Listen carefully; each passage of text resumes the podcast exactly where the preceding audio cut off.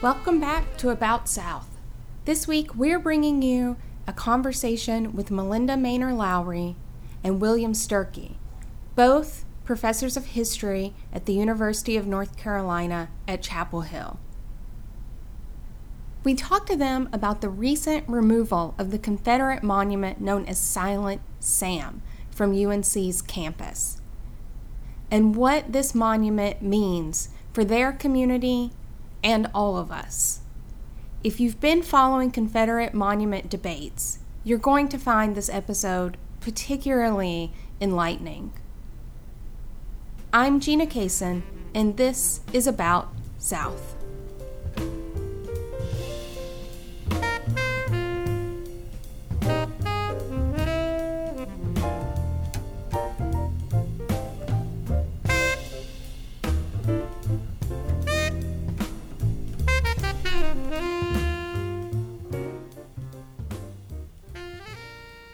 We are here in the Love House in Chapel Hill, North Carolina, on the campus of UNC. This building houses the Center for the Study of the American South. And we're here with two professors from the history department as well as American Studies. And Malinda, you're currently the director for the center. That's correct. Right. Mm-hmm. Yes. And so we're glad to be here with William Sturkey and Malinda Maynor Lowery to talk about a really important ongoing issue about the Silent Sam statue, memorial, monument. I think it's been called a lot of things that has recently been removed from Chapel Hill's campus. Now, we do have listeners all over. I've been following the Silent Sam story pretty closely because of my own connection with this area. But for our listeners who don't know what Silent Sam is, what is it and how did it end up on UNC's campus? So, Silent Sam is a uh, pretty traditional Confederate monument um, dedicated by name to the soldiers who fought for the Confederacy, of course, during the Civil War. Uh, it was initially planned going back to 1907. Um, they started to plan you know what a monument on campus might look like. They sent some folks down to Wilmington to look at a, a, monument in the cemetery in the in Wilmington, and that sort of provided the model. And then they spent a few years raising money. Uh, the university gave some money. The Daughters of the Confederacy gave some money. Um, some local benefactors, including Julian Carr, uh, gave some money to help erect this monument. And it was dedicated in 1913 with a really divisive speech that not that was intended to not only honor um, the young men who fought for the Confederate Army, but then also really sort of establish you know what the South had become since that moment. So since that great challenge that of course ripped apart our nation and you know the end of slavery, but then there's also restoration that had occurred by 1913 when the monument was erected, and that was basically the establishment of Jim Crow, broadly speaking, but you know ensuring that African Americans you know, we're not allowed to vote. Um, making sure that you know black people couldn't hold office, couldn't run businesses in the same way, um, and all of that was talked about in the dedication speech. Just to offer some perspective in terms of, I think that's something that a lot of people miss in terms of Silent Sam. So it went up 48 years after the war. To put that into perspective, that would be if we erected a monument, not a memorial, but a monument to Vietnam War soldiers five years from now. That's how long of a gap it was between the end of the war and the erection of Silent Sam. Right. Right. And, you know, that's the distinction between a memorial and a monument. A memorial would usually honor the, the dead of a conflict or another magnificent event, um, transformative event in our society. A monument like this honors something new often or honors a commemorates a kind of historical moment and Silent Sam is way more than a monument to Confederate soldiers. It's really about celebrating the victory of white supremacy in the aftermath of the emancipation of enslaved people in the South. And so it comes in this these group of boosters decide to put this on the campus in 1913 to to dedicate something dedicate to the campus to yeah. white rule.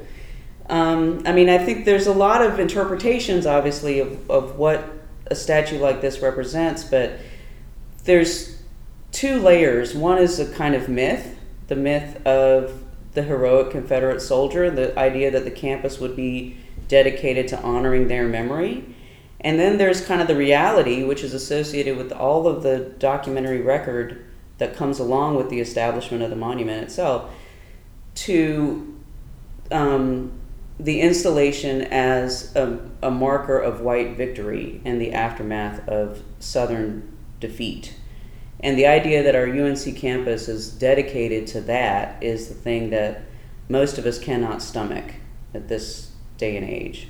To be clear, Sam is not, it's sort of this amorphous, it's not a real person or figure, it's just this generalized white Confederate soldier, not attached to any reality aside from the reality of white supremacy. Is that fair?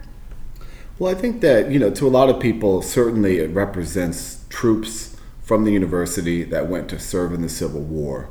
And it's just sort of, you know, it's supposed to be a young man, a young white man, and it's supposed to be sort of a generic version of what a, what one of those young people would have looked like, I think.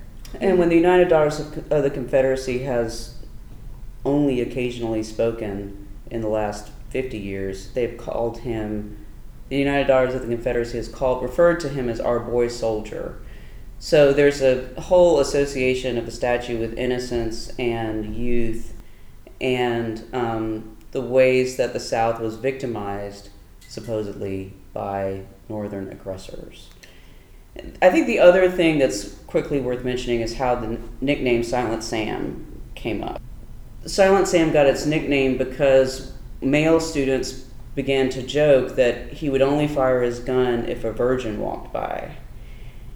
And so that's a particular, it's not only is there a degree of racial supremacy going on, but there's a degree of gender supremacy and misogyny that's really laden behind the way UNC students have interpreted the monument over time. And so we don't, that nickname Silent Sam is really part of a history of gender violence as well as racial violence. And so it's understandable. So, for people who don't know, there's been a lot of activity around the monument in the last few months um, with students and activists taking it down. But as I understand it, that's not to characterize. Students have protested, complained, lodged fair complaints against this for many decades. 50 now. years. I mean, since 19- probably 68 or 69 was the first kind of wave of objections to the monument.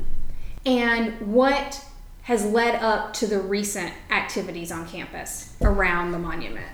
Well, this is one of the things that I think goes back to the meaning, and it's it's a decision that people make, quite frankly.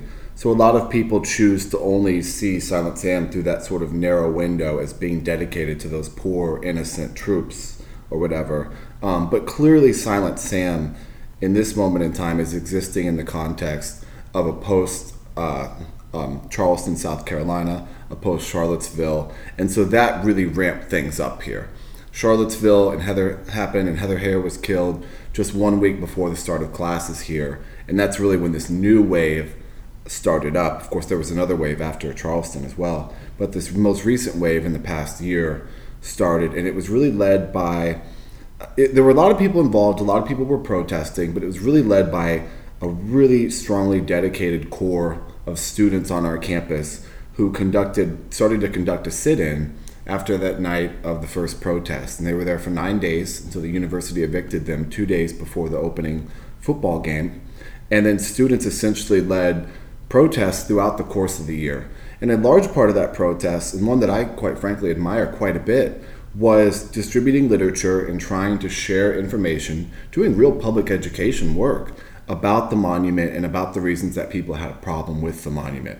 And so that had carried on for an entire year with no real engagement from the administration. They didn't even talk to the students, um, even as the students were receiving various types of threats. There's a man on camera, for example, during one of the football games who threatened to harm one of our students. And then it really all came to a head as all the students came back to campus this year, and a group of very well organized folks just decided to tear it down.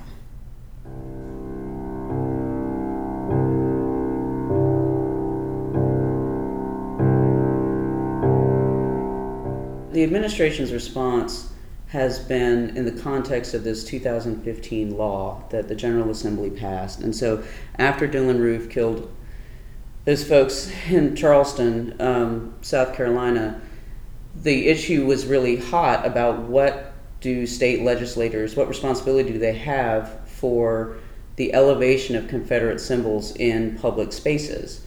South Carolina was debating whether the flag belonged on Capitol grounds. You know, people were renewing this conversation in Mississippi that they've had for a really long time about what role does the flag play in state symbols. Um, here in North Carolina, our legislature was, let's call it proactive, and said before anybody begins to whisper about these Confederate memorials or monuments that are all over our state, let's pass a law that prohibits anybody from taking them down under almost any circumstances. And so that while the law doesn't contain a lot of enforcement provisions, it's surprisingly detailed on under what circumstances can you remove the monument.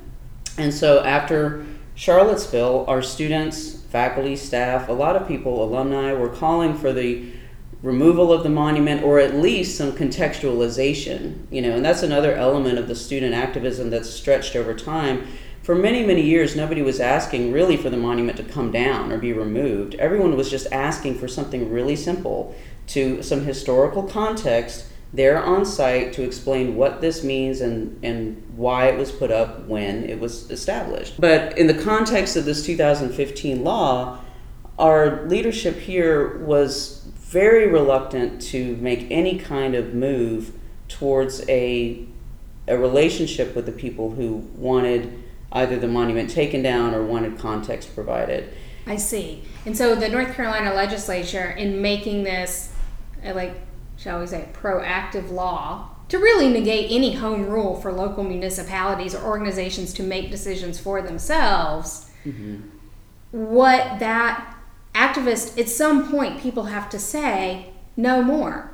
No, we're not going to have this here. And if the legislature is not going to support that, what is essentially a question of home rule, people can will make the decision for themselves. Right. And so that's what we've seen with the activist, right? Mm-hmm. And some people have characterized it as vandalism, subject to the same kind of punishments or, or rules that vandalizing any campus fixture uh, or any kind of state property would, the consequences of breaking those laws. Others have characterized it as civil disobedience, that when you're faced with an unjust law, there's no doubt that you have the ability to break that law. And at this moment, it sort of, I don't, you know, it sort of feels like we're at one extreme or another. Um, certainly here at, C- at the center, we've gotten a, some responses from our statements on the issue that um, either repeat the myths that we just talked about. I mean, how, how dare you take down this memorial to our Confederate dead? Don't you understand that the states reconciled 150 years ago and all this kind of stuff? And then we have another layer of responses that that really criticize students and others who've been involved in the protests as vandals, as a violent mob, and how dare we support lawbreakers. And those, you know, that type of thinking that doesn't allow for any empathy or context or history, even, despite all their claims to history, um, is just it's really confusing, you know, and it's deeply kind of distracting from how we can move forward as a campus. One of the one of the things about the legislature it, worth noting is that I think it was 36 days, literally 36 days, from Dylann Roof uh, murdering those people in the church to the law being signed by the governor. So they did this really, really quickly, and obviously there's a lack of empathy um, with with with which such, such speed, you know, such haste. Another thing that I find really surprising about the law is the real lack of just common understanding about something that historians have been studying for years, and that is noticing this large gap between you know the end of the Civil War and the commemoration of white supremacy. So, for example, I've you know I've read a quote from Tommy Tucker, who's one of the st- sponsors of the bill, and he just flatly said, "Look, the monuments can stand where they have been for 150 years." And that displays a fundamental misunderstanding of when the monuments were erected and the context in which they were erected. He's off by 50 years, right? They weren't dropped there by the ghosts of, you know, Jefferson Davis, right? They were erected by other people in a later generation. A generation and a half or two generations later. Right. Right. These are largely, if I understand it correctly, the United Daughters of the Confederacy had a lot of these monuments kind of mass produced and set everywhere, and they were on a campaign to put them in all of these various public and private spaces. Right? It's not, we're not talking about some great work of memorial art. Well, I mean, I think Silent Sam, as I've heard people who worked in bronze sculpture talk about it, they do talk about it as a work of art.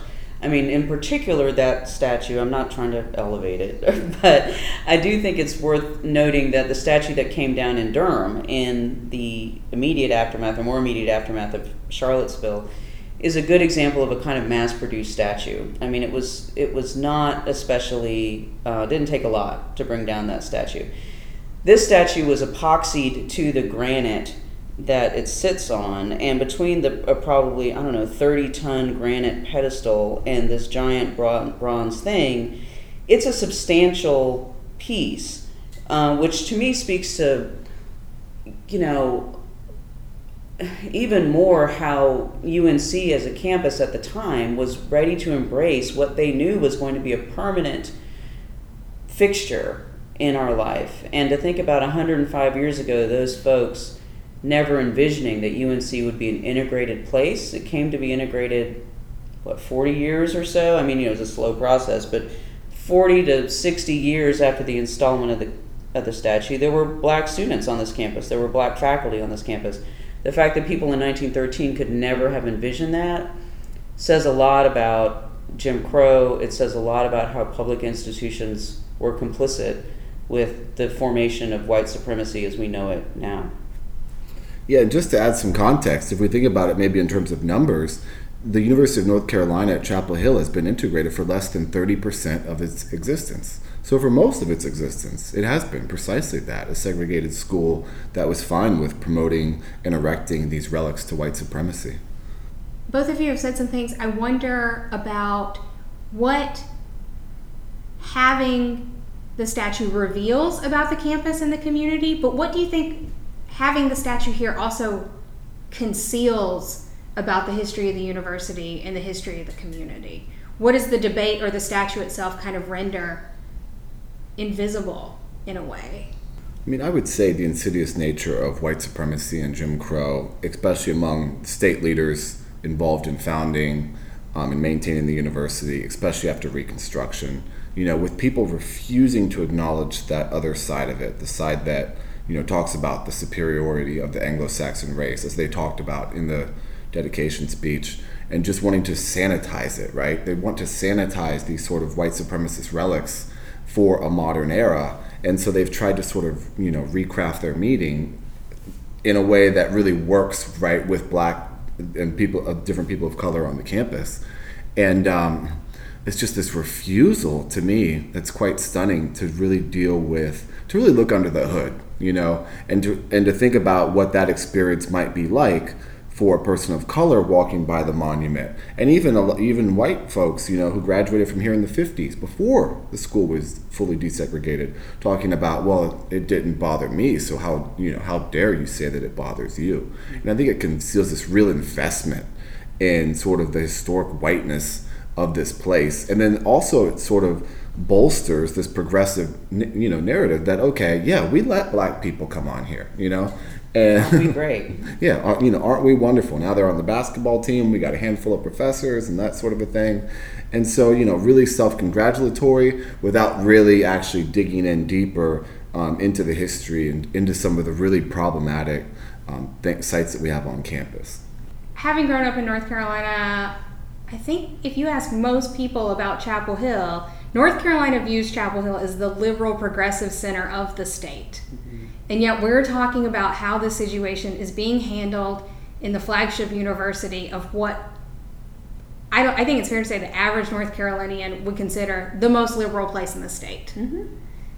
Yeah, I mean it's it's very ironic, but then to me as an, an indigenous person, growing up in North Carolina, um, in Durham, also having connections to the Lumbee community in, in the rural eastern part of North Carolina, I didn't have a whole lot of illusions that Chapel Hill was as progressive as they people here proclaimed it was. I mean, my mother was discouraged from applying to UNC School of Education because she was told that she wasn't smart enough.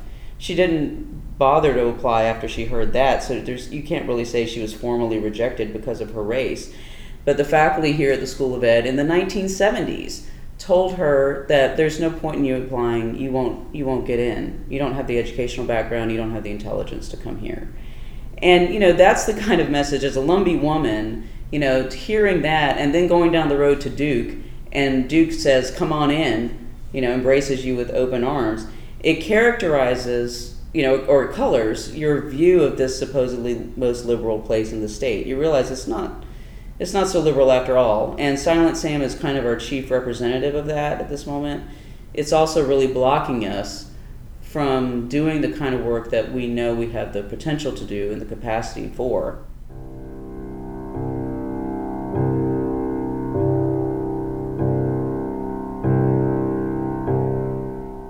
Where does the university community find itself in right now? I know that's a diversity of opinions, and y'all are both professors of history and attached to the center that has, I think, a responsibility to address this. Where do you find yourselves, and where do you think the university finds itself? So, at this moment, me personally, I recognize that there are sort of two versions of what's going on. Um, one is the idea that the monument must never return to campus. We don't know where it is at this moment, but certainly the idea that it would not be installed back anywhere on this campus is a very like viable, principled, moral stance. I think the the other idea, which is that it could go somewhere on campus in a properly contextualized form, um, is also compelling, but you can't look at either one of those positions without also seeing the bigger picture politically. So the state legislature, just as they're passing laws preventing local communities from making decisions about bathrooms, you know, with HB2, and they're passing laws preventing local communities from making decisions about Confederate monuments with this other 2015 law. Um, they are also making decisions about funding and resources for higher education. And they've put in place a board of governors. So the UNC system has a kind of governing board which is charged with making many, many decisions about the lives lives of these campuses. And there are certain benefits to that kind of centralized structure. But there are also downsides. And right now we're seeing a downside of a board of governors appointed by a very much right wing legislature who has a deeply committed ideological agenda to remove access to higher education, public higher education. Our former Republican governor made statements about if you want to go study women and gender, go to a private college. Don't go to a public university. That kind of thing has no place in our publicly funded universities.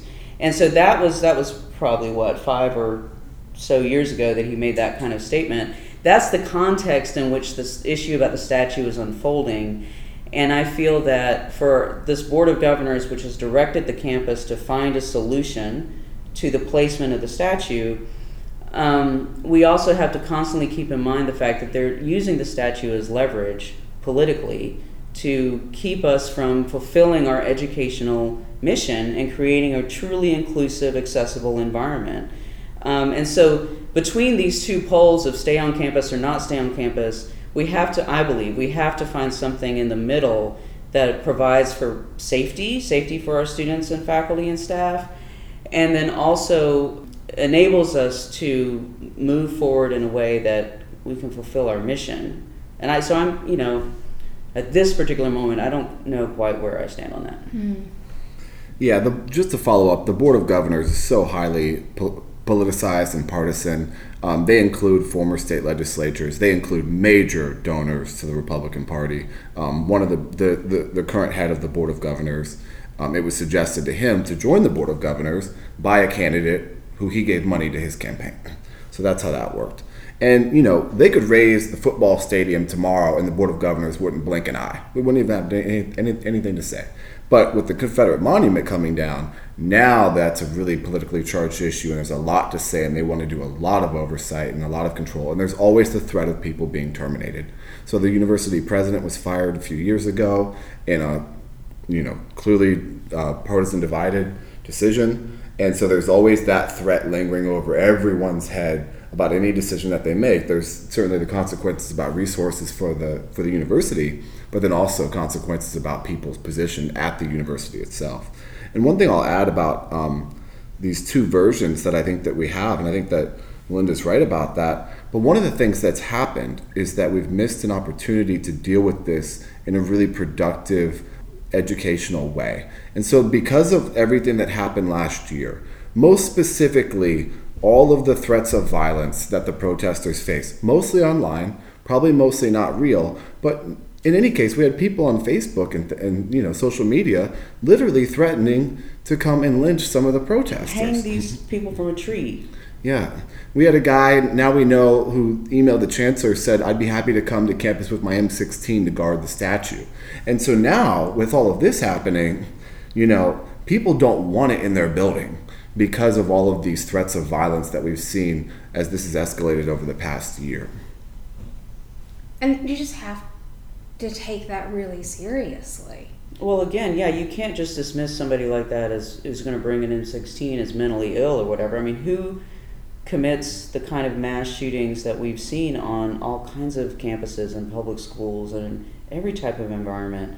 It's people who have easy access to weapons, and so there's a, yeah, there's so many layers of tension here, and it feels that at this moment we're we're caught in a no-win situation. And so I just try to keep reminding myself as I navigate this territory that um, it's not just about statue. No, it's it's about what not. we when what we're committed to as a community. One of the other things too that is worth mentioning is are the financial resources that have been poured into this thing, and that the thing will continue to demand.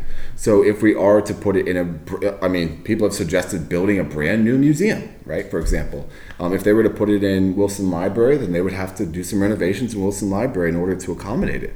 Last year we had 24 hour armed security watching the statue throughout the entire course of the academic year. I'm talking literally 24 hours, 4:30 in the morning, 7:30 at night. The police were there. There were two cameras on it at all times. The university spent $390,000 just policing the statue last year, let alone the money that it spent to hire the consulting firm to sort of renovate McCorkle Place in order to appease the protesters by, you know, offering Contextualization. some contextualization, other elevating the, the, the monument to the unsung founders, the African Americans who helped build the university, you know, because that's literally sinking into the ground, adding uh, some kind of a marker about Native American um, people whose, whose land we obviously are on.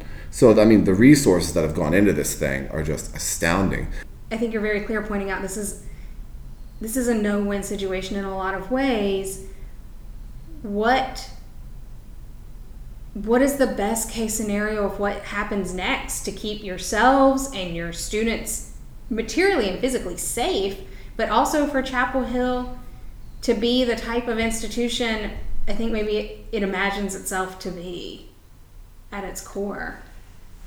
Yeah, I don't know what to do about the statue. I mean, I can make I you know, I can make say ideas all day long, you know, but I I don't know that anything that we would come up with would address this larger political moment we're in. And of course, the chancellor has said publicly and that she would like us to go vote, you know, that she would like us to change the law, that she would like the legislature to do something different. That's not necessarily going to solve the problem in the, even in the longer term either. So I'm unclear about um, how we can move forward and expect a certain outcome. So I think whatever we kind of decide, it needs to be dis- decided in, in as much of a communal spirit as possible. I think the chancellor created a situation by avoiding, by by um, you know, continually um, protecting the statue instead of protecting the students or the community that was deeply affected by this statue that that set of decision making has put us in this kind of no-win situation however now that we're here i feel like it's no longer a her problem it now is a we problem in a whole different way than it has been before and so the best possible outcome will be probably to gamble on a solution, either off campus or on campus. But either way, it's a gamble. I'll feel best about it if we can try to come up with it together as a community. Not maybe not consensus, that might not be the goal, but if there's if compromise is part of it and we can get there, I'm not a compromiser by by nature, but um, I'm willing to compromise to see us safer in the future. And just to be clear, a lot of people on campus, a lot of organizations, including CSAS, uh, public humanities, his, all sorts of departments, have done a lot of the work. Even students have done a lot of the work um, organizing town halls and forums and things like that so that people can come and learn you know what experts think about this but the people noticeably absent from those are the administrators who simply don't seem to value the opinion of faculty experts in the way that much of the rest of the world, quite frankly, values our opinion about the Confederate monument on our campus.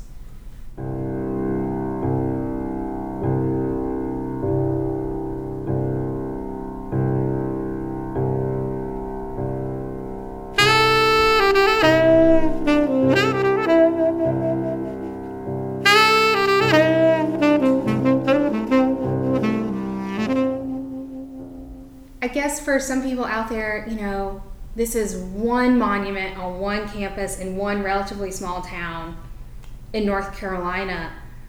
But what does it say about the larger context? I know you've talked about the larger political moment, but what the two of you and your community is going through right now, how does that apply to the larger picture? What, someone in Northern California, you know, what happens with Silent Sam? How does that affect people everywhere? So, one way to think about that is our national project of what do we choose to remember and what do we not remember. You know, San Francisco, the city of San Francisco recently removed a monument to um, the frontier, basically. and, you know, there were figures on this monument that included a subjected Indian um, and other states and other campuses elsewhere have done the same kind of work sometimes around obvious images of um, repression or subjugation that do not that no longer match the vision and values of that particular community, campus, or, or city or town. Other places in the world, I mean, when South Africa has removed its statues of Cecil Rhodes or Lithuania has removed its statues of Stalin and Lenin, or Germany obviously has removed its statues of, of Hitler or other Nazi Party officials. Canada is in the process of this discussion around indigenous policymakers who have, you know, created things that, that have deeply harmed indigenous people in Canada.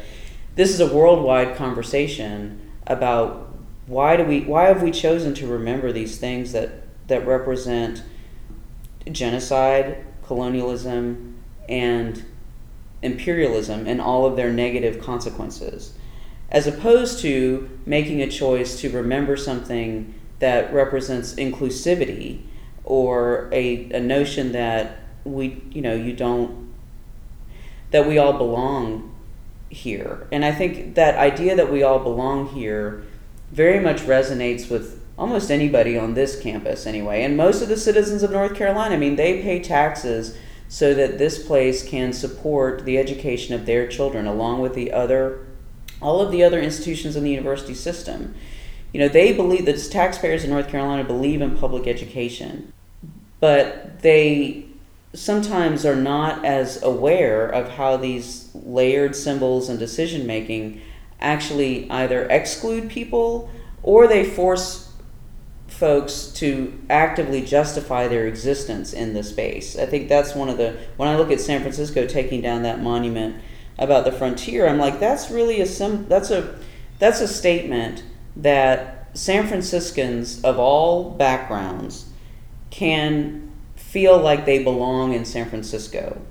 When UNC Chapel Hill, this progressive beacon of the entire U.S. South, is struggling over whether or not a Confederate monument belongs there or not, it's really a wake. It should. I hope it's a wake up call for people who believe that that you can come here and be accepted because unfortunately it's not automatically true. You know, um, many of us are still faced with situations where we have to justify our existence, and that goes back to the very roots of colonialism and imperial systems that have installed people in power and afforded them a degree of privilege that just makes the, the rest of us invisible. A lot of folks view people who are engaged in this sort of work, um, you know, people protesting the monuments, talking about the monuments or whatever, any sort of other buildings, um, as their racial agitators or their, you know, snowflakes or whatever. I don't think that's the vision of many of these people especially in this era when we've just lived through 2015, 2017, with these horrific acts of racial violence, where in both cases, um, the perpetrators were looking at the Confederate monuments erected 100 or so years ago. I think that that the vision is really that one day we could potentially move beyond this, right? And that one of the things that we have to do in order to do that is that we have to reach, we have to have some kind of reckoning a reconciliation. We have to go through a painful process that the United States of America has never gone through. Right? We barely recognize what happened during Jim Crow. We barely recognize what happened during slavery, what happened during the colonial era, whatever. And that ultimately, on the other side of that very difficult process, we've had difficult processes, but we need a, we need a bit more. Is that we'll come out better, right? And we'll come out and we'll somehow be able to eradicate this cancer of American racism that has existed throughout the entire history of our country.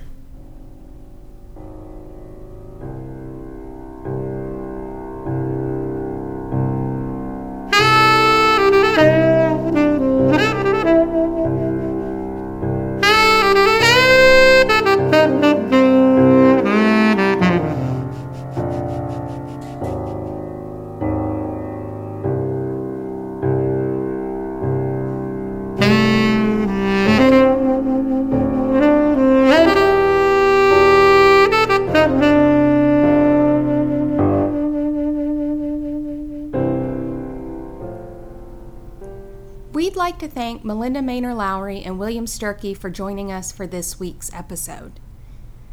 You can learn more about the Silent Sam issue as well as other Confederate monument issues on our website, aboutsouthpodcast.com.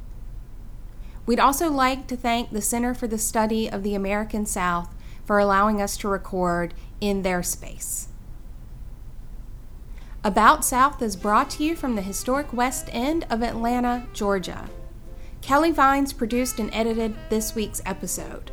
Adjoa Danso is our co producer, and Lindsay Baker handles our marketing.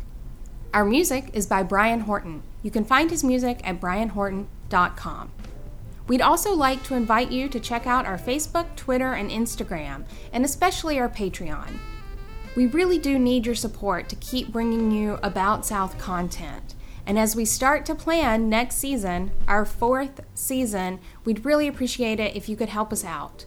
It does cost real money to bring you this, and that money, in fact, comes out of our real pockets. So anything you can do is greatly appreciated. You can find ways to support us on our website and our social media accounts. Next week, we're talking to Michelle Corey, host of the Cultured Podcast and founder of Frequency Media.